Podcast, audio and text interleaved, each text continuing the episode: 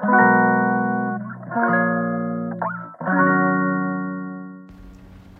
んばんは。ヨガじゃない話。倉本々子です。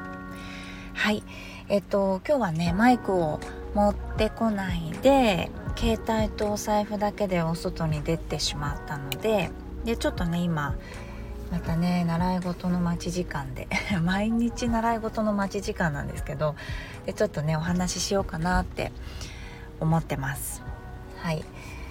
えー、今日はねなんか嬉しいなっていうことのご報告うんシェアしたいなって思ってます。あの自己肯定感が高まるトークセッションっていう私と、ね、1対1でお話をするカウンセリングっていうとちょっとこう何何て言うのかな。なんか心を痛めちゃってるみたいなそんな印象が、ね、あるのかなと思って。お話をするようにお悩みを聞いたりとか何かできるかねっていうのを一緒に考えたりする時間があってでその、えー、セッションをね受けてくださった方たちから2回目3回目ってね受けてくれたりとかまた別のねお話しする機会でいただくお声ですごくね多いのが意外とご主人との関係なんですよね。なんか菜々子先生が言ってた旦那さんに優しくするっていうことをやったら今まで見たことがないぐらい旦那さんが優しくしてくれたとかあの認めてくれたっていうんですかね認めるっていうか当たり前のように思われることあの子供をね平日なんだろうなご飯をあげたりお家の洗濯をしたり洗い物をしたりっていう風にしてる要は主婦の仕事ね。そういったこともありがとうって言ってやってくれたりとかしてくれて。うん。なんかねあの優しくなったり手紙をもらったり声をかけてもらったり夜ね一緒にお酒を飲んでお話しする時間がね初めてあのできてその日からねそれがお互いにこう調子が良くて続けていますっていう方もいたしあとは旦那さんの背中をこう何？さすってあげた？さすってっていうんですか？撫でてあげる？撫でるも変ですけどね。さわさわこう「あのー、大丈夫?」ってこう疲れてるねっていう感じでマッサージじゃないけど撫でてあげたりとかあのマッサージしてあげて仲良くなったよっていうこととか優しくなった、うん、あとは昨日聞いたお話だと旦那さんにがスポーツをされる方でプロテインをこう買ってってあげたりとかなんだかそういうことを気をつけていたらあのー、嬉しかったのかなそれが。なんかお誕生日で写真を撮ろうってなった時にこう「はいチーズ」ってなった時にあのほっぺにチューをしてきたんですってその写真に写る瞬間ですよパパがママに。で子供もいて家族の写真なんだけどそういう風になったって言ってて今まで一度もないんですってそんなことがすごくないですか？初めて普段からそんなことをする人じゃないんですって。なんだけどすごくいい写真っていうかその子はねすごく喜んでて関係が良くなってるっていう風に言っててわあなんだか嬉しいなってそのきっかけになれたっていうところも嬉しいしうーん全てにおいてなんだけど本を読んだりとか誰かから話を聞いた時にね右から左にあの何受け流すみたいなのは簡単じゃないですか。ほとんどがそうだと思うんです。本を読んでたりしてもふんふんふん。へえって言って進めてって読み終わる。うん、これが自分だったらどうかっていうこととか自分の身をもって体験をしてそこで感じた思いだったりっていうのが経験することでわか、あの、深まっていきますよね。成長につながったりとか。今まで感じたことのないことを感じる。変化っていうのが自分で起こせますよね。自分の行動で。ただ聞くだけじゃなくてやるっていうこと。をそれをしてくれたんだと思うんです。その皆さんはね。でそれがまず一つ。とっても嬉しかったなっていうのとなんか旦那さんの話とか本当面白おかしくいろいろ喋っちゃって悪口とかあのー、でも私がこう旦那さんにこんなことしてるんだよっていうプライベートなお話が誰かの役に立ってるって本当に思った。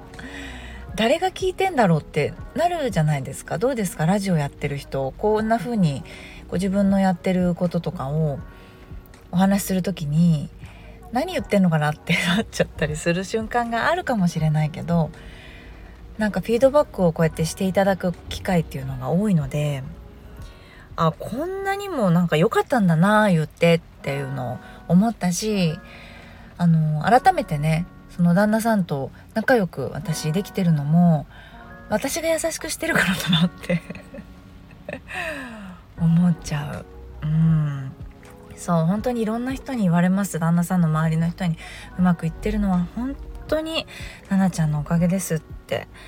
言ってくれるんですけどお姑さんとかね。本当にそうなんですって 言っちゃう。ずっと言っちゃう。うん。でもなんか最近お仕事がお休みがほとんどないんですよね。旦那さん。土日も仕事で。もうねブラックも何も企業にこう勤めてないから自分でやってるからお休み取らなければ取れないので。気づいたらほとんど休んでなくって大丈夫かなと思ってたらなんか夜中起きちゃうみたいなこと言ってたので多分自律神経ですかねちょっと疲れてんのかな。だから眠りの質が悪いんだと思うんですよ。なのでこう頭もマッサージしてあげようってちょっと今朝思ったんですよね。そしたら「えー、優しくしてくれて嬉しい」って言ってたんですよね朝。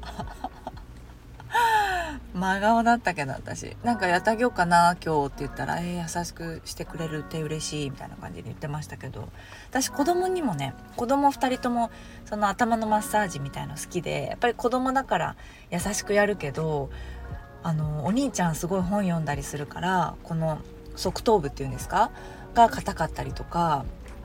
あと次男はすごくスポーツをするから柔らかかったりするんですよ。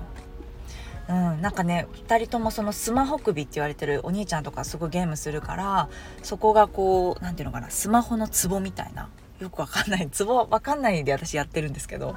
なんかその首の真ん中みたいなところが硬かったりそこを押すと痛い痛い痛いとか言ったりしてあ子供もね疲れたなってその首が張ってるなっていう時あるし頭使って